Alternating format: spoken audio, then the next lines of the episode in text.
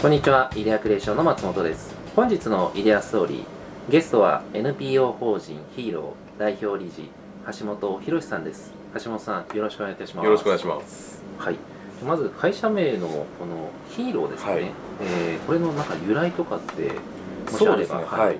で、あの真面目な理由と不真面目な理由があってですね。はいあの まず不真面目な方から話をしますと、はいあの元々立ち上げのメンバー、まあこの NPO をやろうと思った時のメンバーがまあ別の経営者なんですけど、はい。まあ数名でこう飲みながらどんな名前がいいかなと。うで、まあヒーローがいいんじゃないかっていうので、もともと H はなんとかってこう英語の頭文字を取ってヒーローにしたんですね。ん。はいはいはい。ただその時相当酔っ払っててですね全員が。はい。翌朝誰もはい。その何の頭文字にしたのか覚えてないと、はいはいはい。でヒーローという名前だけが残ってしまったというのが一番最初なんですけど。だ飲み飲みながら。飲みながら。だから込めた思いっていうのはあの現地からヒーローを輩出したいなと思っておりまして、でやっぱ途上国貧困がかなり、えー厳しい状況なので、この夢を描けと言ってもロールモデルがいないんですね。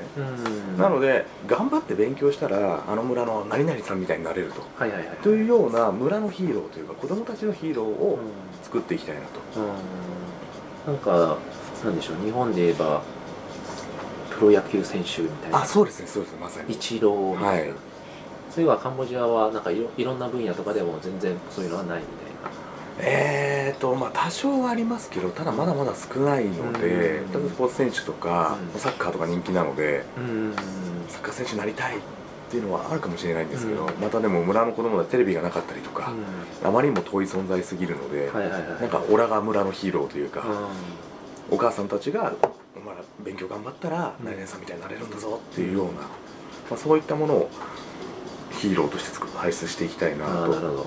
まあ、ロールモデルがもう全然少ないみたいな。そうですねああ。あいいですね、それで。であとはヒーローの定義を誰かに希望を与える人という定義にしているので、うんまさにそのまあロールモデルが希望を与えるかなとはい。いうのと、まあ、普通に我々日本人とかうん他の先進国に住んでる人たちも、そんな大それたことしなくても、うん本当に誰かに希望を与えるような存在になったらそれはもう途上国の人たちのヒーローになるので、うん。なので本当先進国の中でも関わる人たちを増やしていきたいヒーローを増やしていきたいなとうん。いうふうに考えていますね。なるほど、ありがとうございます。じゃあ、現在、あのどういった事業、まあ、活動をされているのか、はいちょっと簡単に自己紹介の方をお願いしてもよろしいでしょうか？あわかりました、で今うちはですねカンボジアを中心に、えー小学校の建設、はい。えーと、まあ、医療事業貧困対策の事業、あと大学生がメインにはなるんですけれども大学生と、まあ、あと社会人の方はい。に向けた、まあ、ボランティアツアーですね。あとビジネスインターンシップというような授業を行っております。小学校のなんでしょう建設っていうのは、はい。ちょっとイメージつかないんですけど、はい。どんな流れで学校ってそのできてまあそうですよね、はい 一番最初も現地に入っても調査から開始をしているので,、はい。で大体あの、まあ、寄付してくださる方が、えーまあ、例えば企業さんがメインにはなるんですけれども、はい。まあ、社員さんを連れてきたいからアンコールワットのそばで作りたいとか、もう場所はどこにこだわれないから一番貧困の地帯で作りたいとか、うん。まあ、そういった要望を受けてそれに応じてその地域の、まあ、管轄している教育局うん。に、えーまあ、調査に向かってですね。うん。でそこで大体一つの教育局で多くて100ぐらいの学校、まあ、村を管理をしているんですね。はい、でその中で、えーまあ、教育委員長に、えー管轄内で一番、まあ、トップ10ぐらいですね、はい。えー学校が不足している地域うん。もしくは、まあ、子どもたちが増えすぎて学校がもう教室が足りないとか。うん。あと老朽化してもう学校が崩れてしまいそう新しいのが必要だっていうようなものっていうのをピックアップをしてもらって。うん。でその上でその村に全部、えー現地入りをして生徒数とか、うん。あと世帯数ですね。最低でも過去3年うん。ぐらい、うん。まあ、人口は増えてるのかとかはい。減ってるのかとか、うん。そういうのを全部調査した上で優先順位をつけて建設場所を決めていくと。うんあれですか都市あの栄えてるところ？ではないですね。じゃないところに、はい。栄えてるところは結構あったりはする逆に国の予算はそちら都市部に集中しているので、はい、だああから本当にもう農村部で大体農村部の向こうの世帯月収が日本円で1万円以下とかそれぐらいの世界なので。じゃあその政府としてはあーその栄えてないところはい。の支援っていうのはあまりなんて言うんでしょう、まあ、力が入ってない感じ。そうですね。はあー。じゃあ橋本さんとかはそういった力が入ってないところがメインでいメインでやってます。はい。やってる、ちょうど昨年作った学校は、あのカンボジアのアンコールワットがあるシムリアップ州っていうのがあるんですけどはい。そこの州自治から直接依頼を受けましてで、まあ、都市計画の一部で新しい、まあ、町を作りたいと。うん。でただ、あのまあ、政府からあとその州からの予算として学校建設の予算がないと。はい。で一緒に組んでやらないかっていう話をいただいて、うん。でそれで建設したりですとか、大体どれぐらいかかるもんなんですか？ひ一つぐらいですよね、はいあのえー、と一校舎、えー教室数が2つ。で日本円で400万円ほどですね、うん。それは建物もできて、ええー、と中の机椅子黒板とかもできて。はい。本当に学校としての機能が果たせるもの。それで400万ぐらい。400万ぐらいです。へで一教室50名ほどが子どもたちが通えるのでーでカンボジア2部制なので午前と午後であの1つのクラスを、まあ、2回転させるんですね。なのではい午前中が1年生午後は2年生という感じで、うんはい。なので2教室あれば合計でえー200人は通えると。うん。あのなんか教科書とかあるじゃないですか、はい。ああいうのはななんですか？どういう教科書っていうか。教科書はもうあのカンボジア政府から、まあ、子どもたちにああるんですね。はい無料で。はい。えー。で週週休2日とかなんですか？そうですね基本は土日は。ちょっとね土日なんですけどもう本当に日本と同じで1年生から6年生まででで月曜日から金曜日まで。うん。でたまにまあ土曜日午前中だけ授業をやるとか、えーたまたま英語ができる先生がいるから英語を習いたい人だけ先生がボランティアで土曜日に教えてるとか、そういうのあったりしますね。先生はボランティアみたいな感じなんですか？それともなんか給料を払ってるんですか？先生に関してはあのいわゆる公務員の先生教員免許を持った先生が、うん。まあ、国から派遣されてきてでその人件費はカンボジア政府が払ってくれるっていうところで、あーあじゃあこっちはもう学校まで作れるとところまでやればはいそうです。あとはもう公立の学校として運営をしてくれるという。なるほどなるほど。じゃあ実際なんかそのカンボジアちょっと行ったことないんであはい。れなんですけど、えーまあ、治安といいますか、はい。そこら辺はどういう感じですか？あのよく治安というのは聞かれるんですけれど多分想像してる以上にいいです。あそうなんですね、はい。でアンコールワットはもう観光地なのでその、はい。シェムリャクという町は、はい。えー例えば夜12時ぐらいに女性一人で歩いてても大丈夫なぐらい、あそうなんですね、はい、へただ逆に首都のプノンペンはあの治安が悪いので、ーあ首都の方。はい。まあ、どっちかっていうともうなんですか？酔っ払った若者が暴れてるような、うん。はい、夜になるとですね。人種としてはカンボジアカンボジア人。がもうほとんど。ほとんどですね。おで少数のベトナム人ですとか、うん。あと北部にはもう山岳民族の少数民族が。9割ぐらい確かカンボジア人だった気がしますね、はい、じゃあ結構まあ治安はいい治安はいいですね。その、まあ、仏教ですし例えばなんかテロとかそういうのもない人柄的にはどんな感じなんですか？はあのものすごい人がいいというか、まあ、どちらかというと親日国なんですね。うなのであのカンボジアの、まあ、例えば道路とか、ん。えー橋とか、うん。えーコンビナートとかっていうのは日本の ODA で作られたものが多いので、はい。なので日本はなんかこういろいろインフラ整備をしてくれてるしすごい支援をしてくれてるんだ、あと日本人ってやっぱり旅行者もおとなしいのでうんうんなんかいい人が多いし、うん。で向こうとしても、まあ、アジア人でうん。近しいのでっていうので、ものすごい人柄はいいですね、えーカンボジアに旅行来る人はあれですか？日本人は多いんですか？いろ結構いろんな国。もう世界中からですね、はい。日本人も結構割合としては多いですか？日本人割合としては少ない。でも年間20万人ぐらいですね今。日本人。はい。ただ観光人はその場合の40万人とか地方人だともっと多いので、うん。はい。なるほどあとなんか結構健康的な部分で、はい。えーなんだろうあのお水とかはい。大丈夫なのかな？みたいな。あイメージですよね。まあ水道水そのままコップ一杯飲んだらお腹壊すのかなと思うので基本的にミネラルウォーターがどこでも買えるので。はいはいはい日本って今水道水って水道水飲みます？日本で。今飲まなくなりましたね。なんか飲飲めるんですけどね。あの。ほぼほぼ家でもペットボトルのはい。水ですし、水道水飲むって多分結構何十年も、はい。何十10年以上は多分飲んでないと飲んでないですよね。あまあじゃあ向こうでもペットボトルってもう本当にどこでも買えるのではい。なるほど年齢層的には結構あれですか？ちょっと若いような。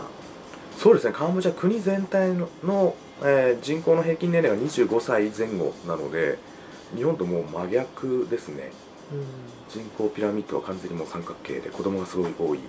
国です、25歳。平均が25歳。平均25歳。の若い国ですね。日本は少子高齢化といって。まあ真逆ま真逆。真逆ですね。4人に1人かもう今3人に1人ぐらいが65歳以上とかなので。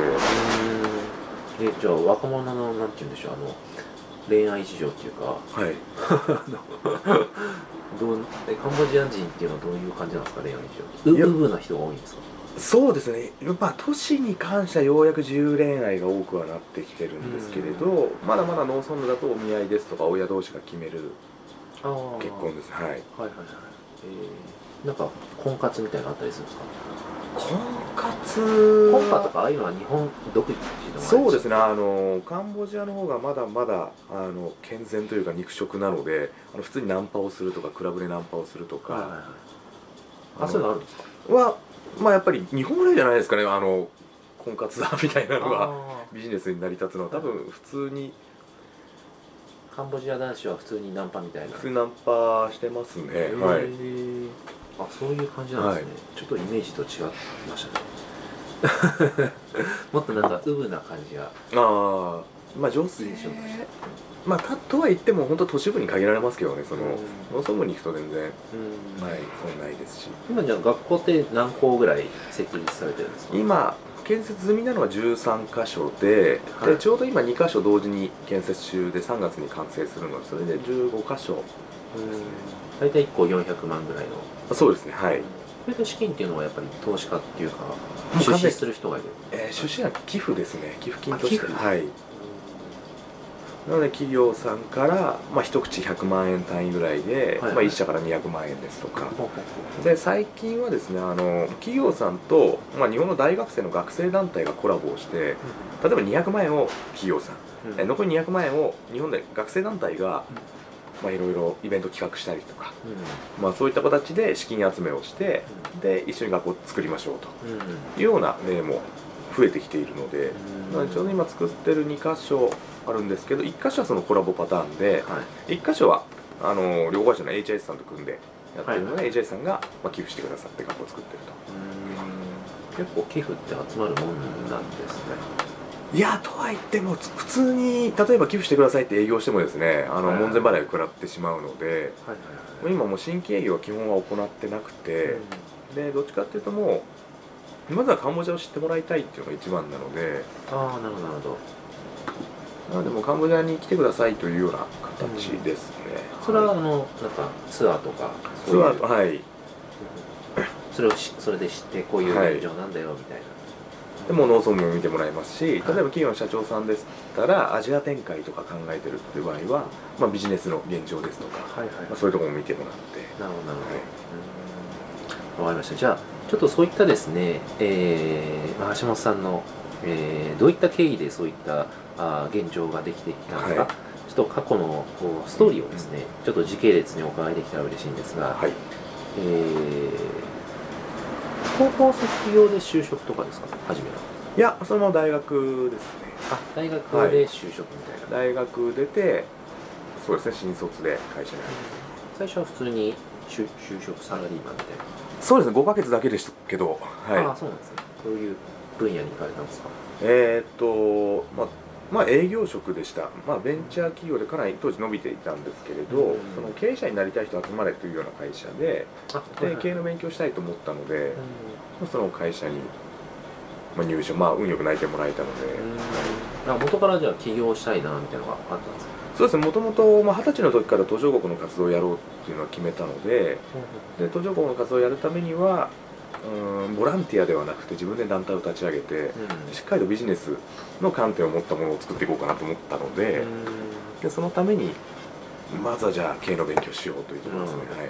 えなんで途上国その関係に関係したいなっていうのは興味持ったんですか？あのもう大学生の時からいわゆるあのバックパッカーってやつでリュック1個背負ってもう海外一人でプラッと旅するような。はい。なので大学も全然行かずにアルバイトばっかりしてお金貯めては海外ずっと行ってたんですけどでその時にちょうど二十歳の時98年ですねはい。に、えーまあ、カンボジアタイマレーシアとかあの辺りを一人で回っていた時に、カンボジアに行ったらこう子供たちが寄ってきて、はい。で勉強教えてほしいって言われたんですね。うん。で、まあ、カンボジアってあの、まあ、内戦とか虐殺の歴史があって、うん。で僕が行ったのもちょうど内戦が終わった直後だったのででまだあの、まあ、学校全部壊されちゃった。もしくは先生みんな殺されちゃったと、うん。で学校に通ってない。って子供たちが言ってきたんでまあ本当に片言の英語ですけど。はい。で青空教室的に10人ぐらいガキンチョ集めて、うん。簡単な英語とか算数とか教えてたんですね。はい。でその時に子供たちが夢を語り始めて僕は学校の先生になりたいとか、えー医者になりたいんだと。でなんでじゃあ医者になりたいのって聞いたら、うん。いや戦争で怪我した人がいっぱいいるから、僕は医者になって治したいんだとか、うん先生みんな殺されちゃったから僕は教えてあげたいんだってこう言ってきたんですけど、うん。でもその子たち学校に結局通ってないんで、だから大人になってもまともな読み書きも計算もできない。だから医者とか教師になれるわけないなと。うん。で片やまあ大学生の僕っていうのは全くやりたいこととか夢とかなくて、うん。で本当にアルバイトばかりして旅して酒飲んで騒いでみたいな、はいそんな生活だったのですごくショックを受けてしまって、でその旅の最後の飛行機の中であいつらの学校ないって言ってたなと。うん。だったら俺が作ってやろうと思ってですねで手帳に40歳までにカンボジア学校を作るって書いたのが、まあ、きっかけですよね。あでもあそういう過去があったからあれが若いっていうのがあるんですかね。平均年齢。あそうですね。もうこあの今から40年ぐらい前に虐殺で国民の3人に1人ぐらい殺されちゃってるんで、もうん。うそこで一気に人口構造が変わっちゃったんで。すね当時のなんだ？ろう大大統領じゃないや。あそうですね。ポル・ポトという人はいはいはい。による3年8ヶ月間、まあ、政権を握ったんですけど、うん。で300万人から400万人ぐらい殺されたと言われていて。ほぼほぼ大人みたいなそうですねもう知識人だけ狙われたので、うん。まあ、先生医者え大学生留学経験者であとその家族。ですねそれもすごいですよね。いやもうめちゃくちゃなったので,、で本当に国として一旦もうリセットされてしまったような状態で,、うん。でポル・ポト時代が終わってもまた内戦が続くので、平和になったと言ってもやっぱ知識人がいないのでリーダーが不足してますし、本当に今もう、まあ、我々のような世界中から NPO にが集まって、で政府だけでは足りないところを教育の分野ですとかに、うん。まあ、活動しているというのが。なるほど。はい。それはどれぐらい期間行ってたんですか？その一一番最初ですか、はい。バックパッカーそう行ったのは本当にタイべあカンボジアだけで、えー5日間ぐらいですね。トータルの旅行では3週間回ってたんですけど。その5日間でちょっとしなんだろう衝撃っていうか受けて。もうかなりの衝撃を受けましたねその時で飛行機の中でなんか夢を書いちゃった。ははいでじゃあそれで日本に帰ってきましたね、はい。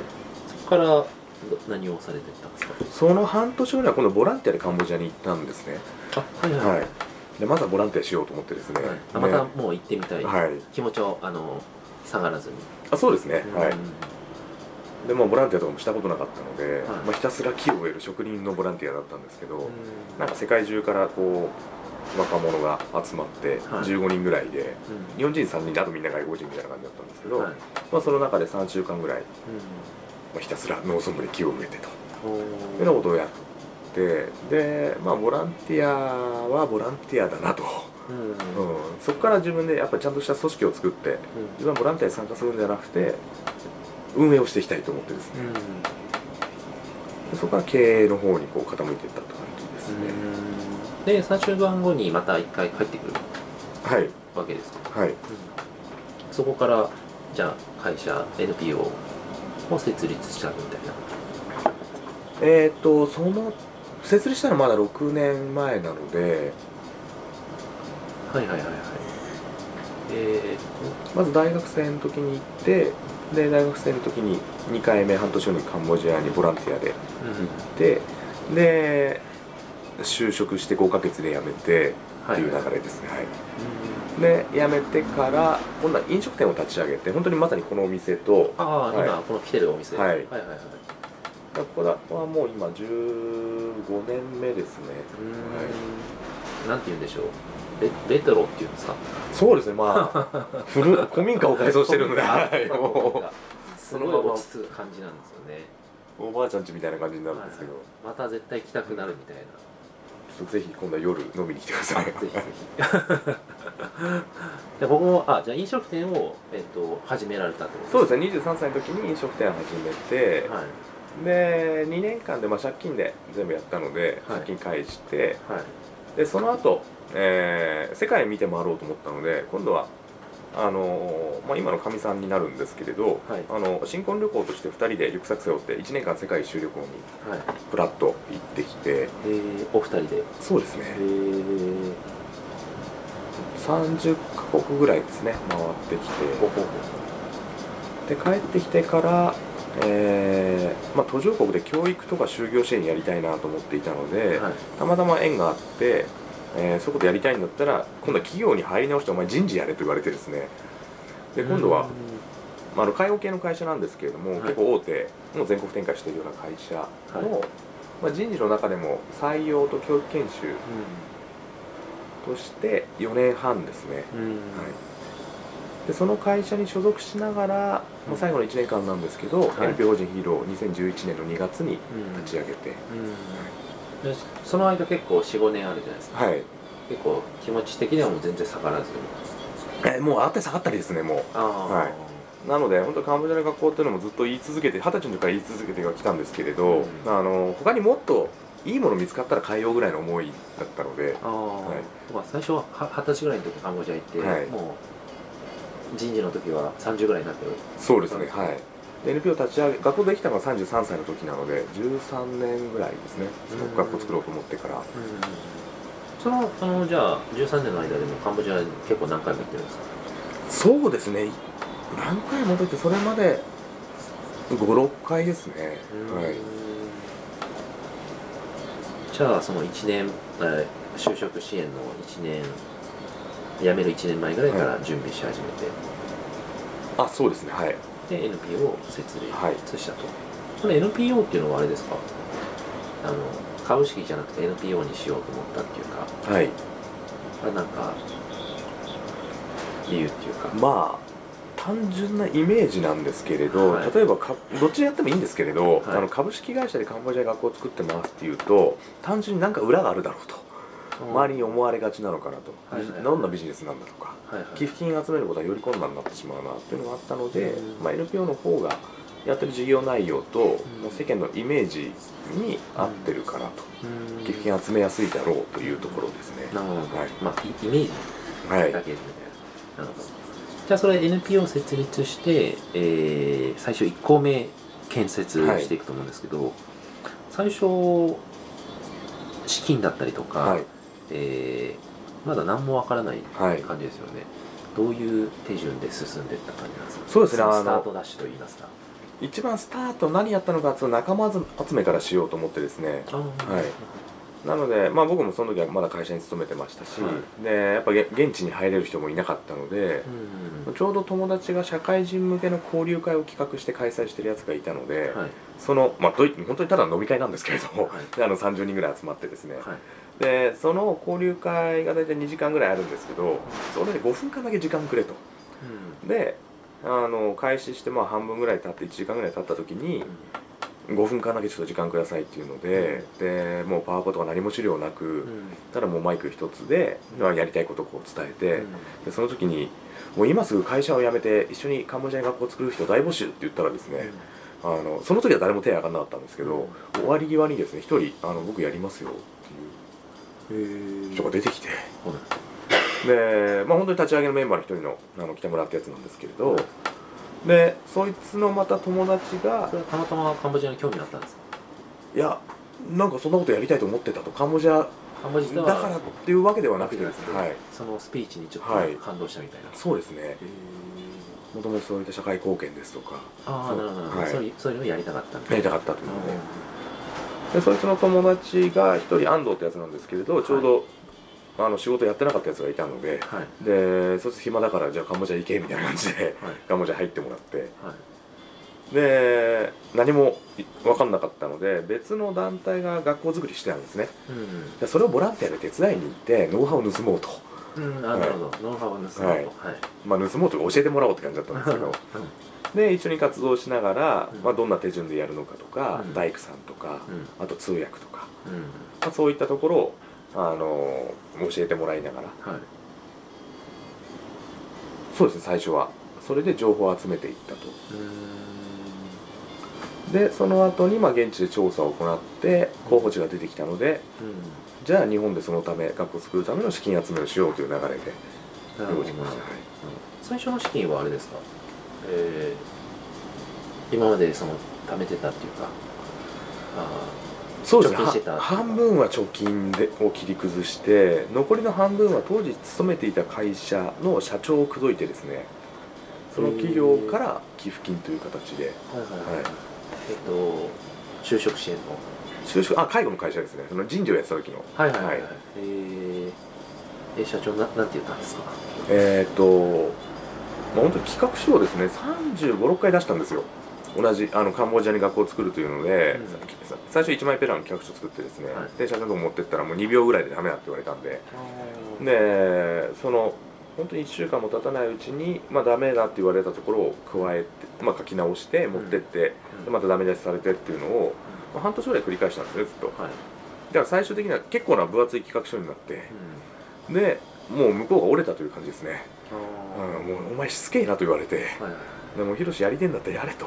い。くらだと、い。や150万200万まあまあいいやいいやみたいな感じですね、はい。えー、結構スピーチ得意な方なんですか？スピーチっていうかなんかあののそうはい。最初のスタッフはい。の人ももうやりますみたいな、はい。言ってきて言ってくるとか社長もなんかおーしみたいな。はい。なんか今聞いた感じだとそうですね。あの人事の仕事をしていたので、例えば会社説明会とかで人前で話す機会が多かったのでそれでまあ鍛えられたのかなっていうのはああなるほど。思いますね。じゃあプレゼンは得意みたいな。プレゼンまあ好きですね。あ好きなんですね。はい、プレゼン好きですね。えー、じゃあそれでようやく初1校目ですかね。そうですね。はい。が設立されたと。でそれから2校目3校目っていうのはえー、全部同じような感じ？2個目3個目そうですねそれはまた別の企業さんからの寄付金ですね。うん。でやっぱ一方実績ができると他の企業さんもあの、まあ、他の人たちもあいつできるんだなって本当に有言実行できたんだなっていうのを分かってくださったのでなのであのまあ、たまたま知り合った2個目は旅行会社の社長さんと、はい。あと当時あの理事を務めていた、まあ、友人が会社経営をしていて、うん。まあ、その企業会社からというのでうん。その2つの企業でコラボして作りましたねはい。結構なんでしょう。まあカンボジアのおまあ、イメイメージなんですけど、さっきのイチローのあのなんだロールモデルがって話だったじゃないですか、カンボジアの若い方がなんかチャンスをつかむために、はい。どんなことが必要っていうかあー必要だと思います。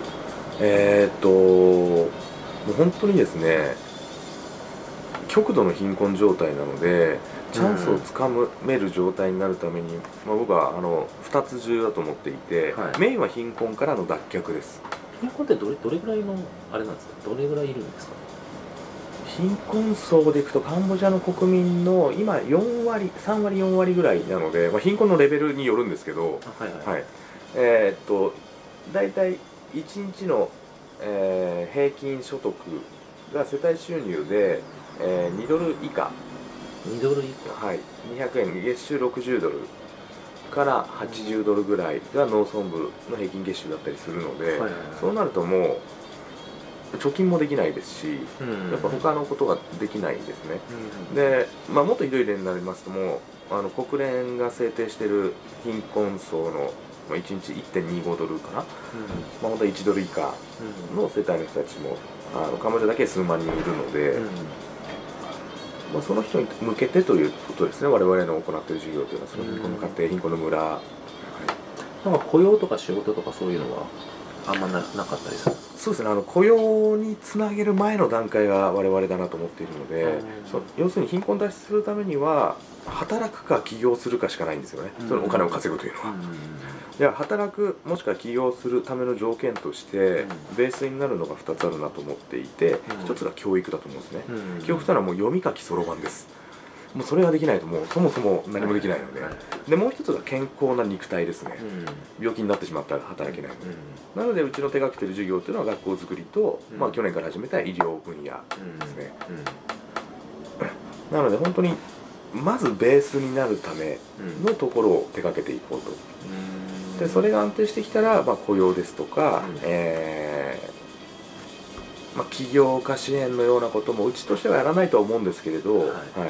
まあ、別の団体とかも行っているので、うんそういうことを組みながらできればなと、まああれですよね。先ほどあのインターンみたいな、はい。えービジネスインターンはいですね。それは、まあ、ある意味、まあ、勉強っていうか勉強にはななりそうな感じです。しそうですね。ただあれはもう日本の大学生向けに行っていることなので、なのでカンボジア人に何か影響はというところではないですね、うんはい。どういう人が参加してるんですか？あれは。えっと結果としてはやっぱ就活生が多い傾向はあるんですけれど、その就活でなんか語れるネタが欲しいとか、うん。社会に出るにあたってそのビジネス経験を積みたいですとか、おー。起業に興味あるみたいな感じじゃないんですね。企業に興味ある人の方が少ないですね、はい、でも実際あれですよね、えー、72時間でしたっけ？あそうですね。はい。であのビジネス作っちゃうんですよね。作ってでそれを営業活動までします。実際に販売までするという。お店作るとかもあるちっちゃな。お店を作る場合もありますし毎回内容変えているので、はいはいはいまあ、本当に営業活動する場合もあれば、まあ、飲食だったり物販だったりもありますし、うーんそれ聞くとなんかねあの起業興味ある人が多いわけじゃないんですね。そうですね参加する方は。うん。ただ実際に参加した後に大学在学中で1人今起業してますしはい。でもう1人もそのまま卒業してフリーランスのプログラマーとして就職しないで働く。とか、まあ、実際に起業した例はあるんですけれど最初からその2人とも起業しようと思ったわけではなくて、はい。だって実際ねなんかその本読んだりなんかするよりまあやってみるのはなんか早いな早いですからねはい。そうですよね、えーこれはいくらぐらいなんですか？単単価というか。あの大体プログラムが、えー8日間現地ですね。で飛行機代別の基本が11万8000円ですね。うーんなので、まあ、飛行機代も、まあ、5万円ぐらいなので、はいはいはい。まあ、20万円弱ぐらいにはなるんですけれど、まあ、でも20万でもう3日間でビジネスが成功失敗かがもうすぐ分かっちゃうので、はい。経験ができるわけですよね。そうですね。なかなか動けない人はじゃあもう早くこれやった方がいいみたいな。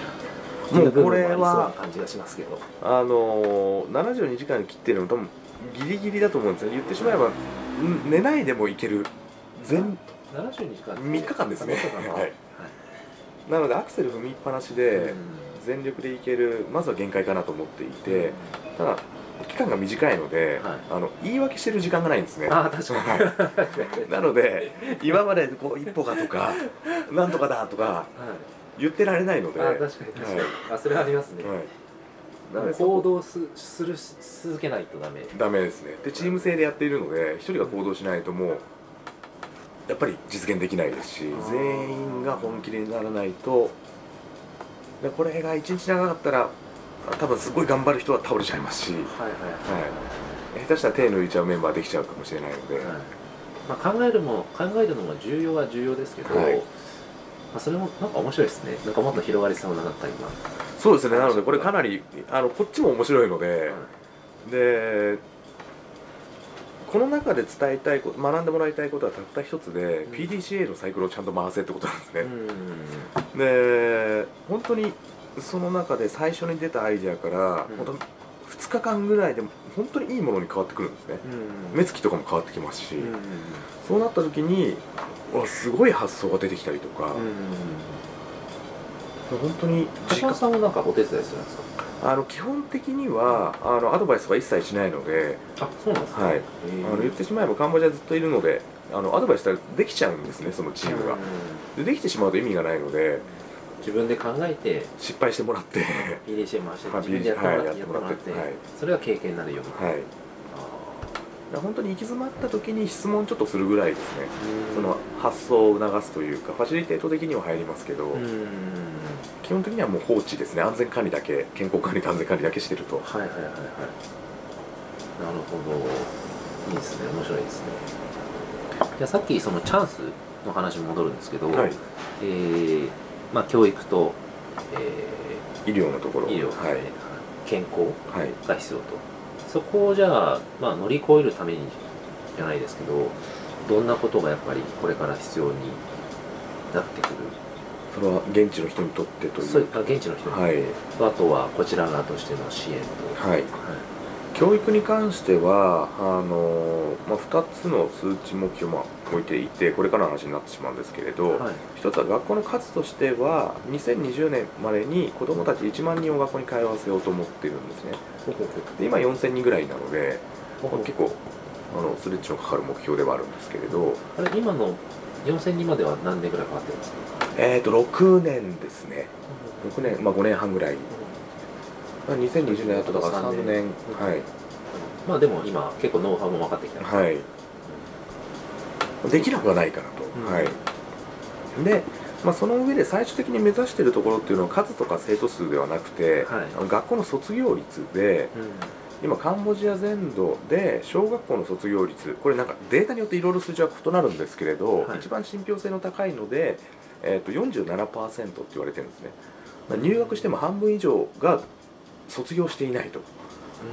なので初等教育を修了していないのでこれを引き上げないとダメだなと。あれ生徒さんは無料で通えるんですか？無料ですねはい。なんで卒業しないんですか？えっ、といくつかあの理由が、まあ、仮説としてなんですけれど、はい。で一つは本当にもう家庭の貧困が原因で、えー働かされてしまっているもしくは、えー親がタイとかに隣の国に出稼ぎに行くんですねベトナムとか。はいはい仕事がないので、でなので両親が出稼ぎ行ってしまうと子供がやっぱついていくので。で出稼ぎ先は農場でそこに学校あるわけではないので、うん。まあ、そのままドロップアウトしてしまう。うん。あともう一つはカンボジアの教育制度自体にこれも賛否両両論あるんですけれど、うん。あの小学校の学年上がるのに進級テストはあるんですね。はい。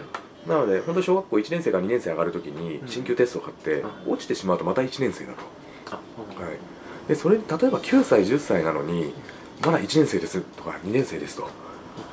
なるともうそれモチベーションがどんどん下がってしまってあでそのまま辞めてしまうですとか、はいはいあとはそもそも学校が教室とかの問題で4年生までしかないとか、うんはい、56年生教室がありませんとか。はいはいはい授業はできないですとか、なので理由としてはまあその辺りになるのかなとは思うんですけど、うんまあ、貧困と、まあ、教育制度とそもそものハード面うん。での問題ですね。あとまあ村全体での意識だったりとか、うん。その学校に何とかしても通わせようとかうん。そういう意識がその今の親世代が学校に通ってない世代なのでその重要性学校どんだけ大事なんだっていうのは親が言えないんですよね、はいはいはい。学校行きなさいみたいなはいなんか、そういうのは親自身が言ってないのではい。感覚的に別に、うん、別にどっちでもいいんじゃないみはい。たいな気持ちなのかもしれない、うん。教育の重要性ってところがやっぱり理解してる人の方が少なかったりするので。うん。でそれ、まあ、いくつか理由がある中ででうちとしては今これまだ手掛けられてはないんですけれど、はい。あの一もう一つ理由があるなと思っていてですね、はい。でそれがあの校長先生のリーダーシップと責任感かなというのがあって、校長先生自身が子どもたちを何としてもあの卒業させるんだうんっていう思いがあればう、ん。多分運営とか変わってくると思うんですね、うん。ただそういうまだまだ、あのリーダーシップ論だったりとか責任感だったりとか、うん。そういった あの勉強する機会がないので、うん。校長先生校長先生ってどういう人がなるんですか、はあのまあ、教員免許、あのなるための専門学校があってそこを卒業してで、まあ、教員として数年間実績積んだ人ですね。でただ教員の数もまだ足りないので本当にその教員養成学校を卒業してすぐにもう田舎の学校の校長先生になるとかそういった例もありますけど。日本人の教員免許とカンボジアの教員免許日本人の教員免許持ってるからカンボジアで教員できるとかそういうのはないですか？えーとちょっとこれあ分からないですね。できるかもかもしれないですね。うん。例えば医師免許は日本のものがでできたりもするので、それは。カンボジアの校長がそういう人たちが、はい、そういう意識がもし低いとするんであればそういう他の国のなんか免許を持ってる人、はい、まあ、日本人だなんか熱い人、はい、まあ、橋本さんみたいな熱い人とかがそういうのもし慣れたらどうなのかなって今思ったんですけど。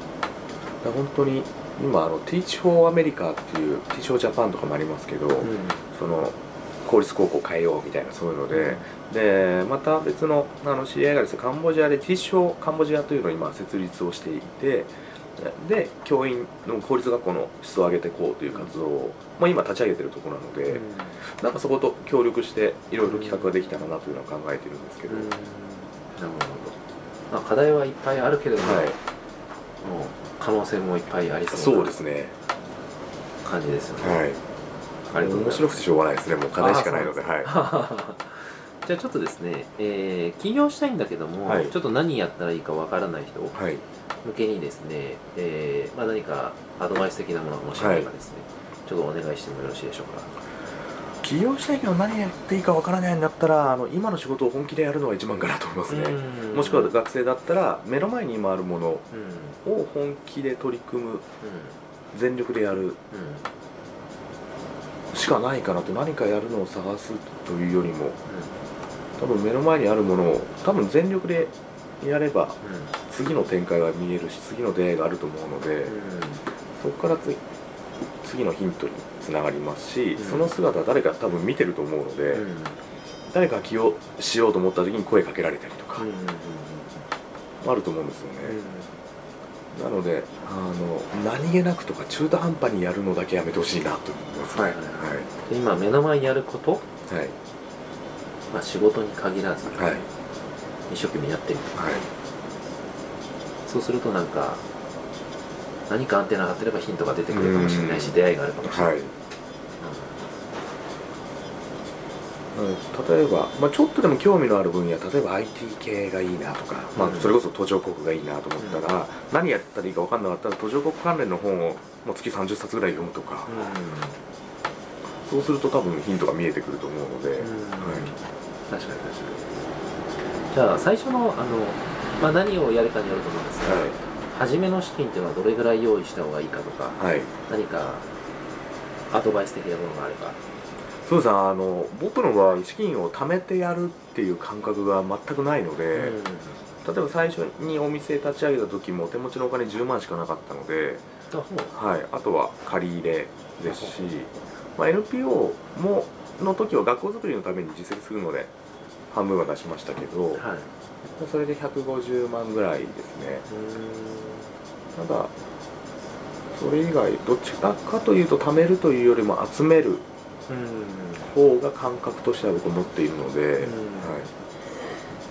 そうですよね、例えば医療事業で今病院作ったんですけれどそれの場合は、まあ、ちょっとビジネスモデル組んでるんで寄付ではなくて出資という形にしたんですけれど、はい、それで合計2000万円ぐらいは集まってますし。あクリニック。はいそうですね。はい、まあ、全然そんなに使わずにあのー半分以上は眠ってるというか向こうの定期預金に入ってるんですけど、はい、はい、で別にそんな初めの資金は、まあ、橋本さん的にはやり方としては別にいらないいらないんじゃないかなと、うん、はい。わかりました。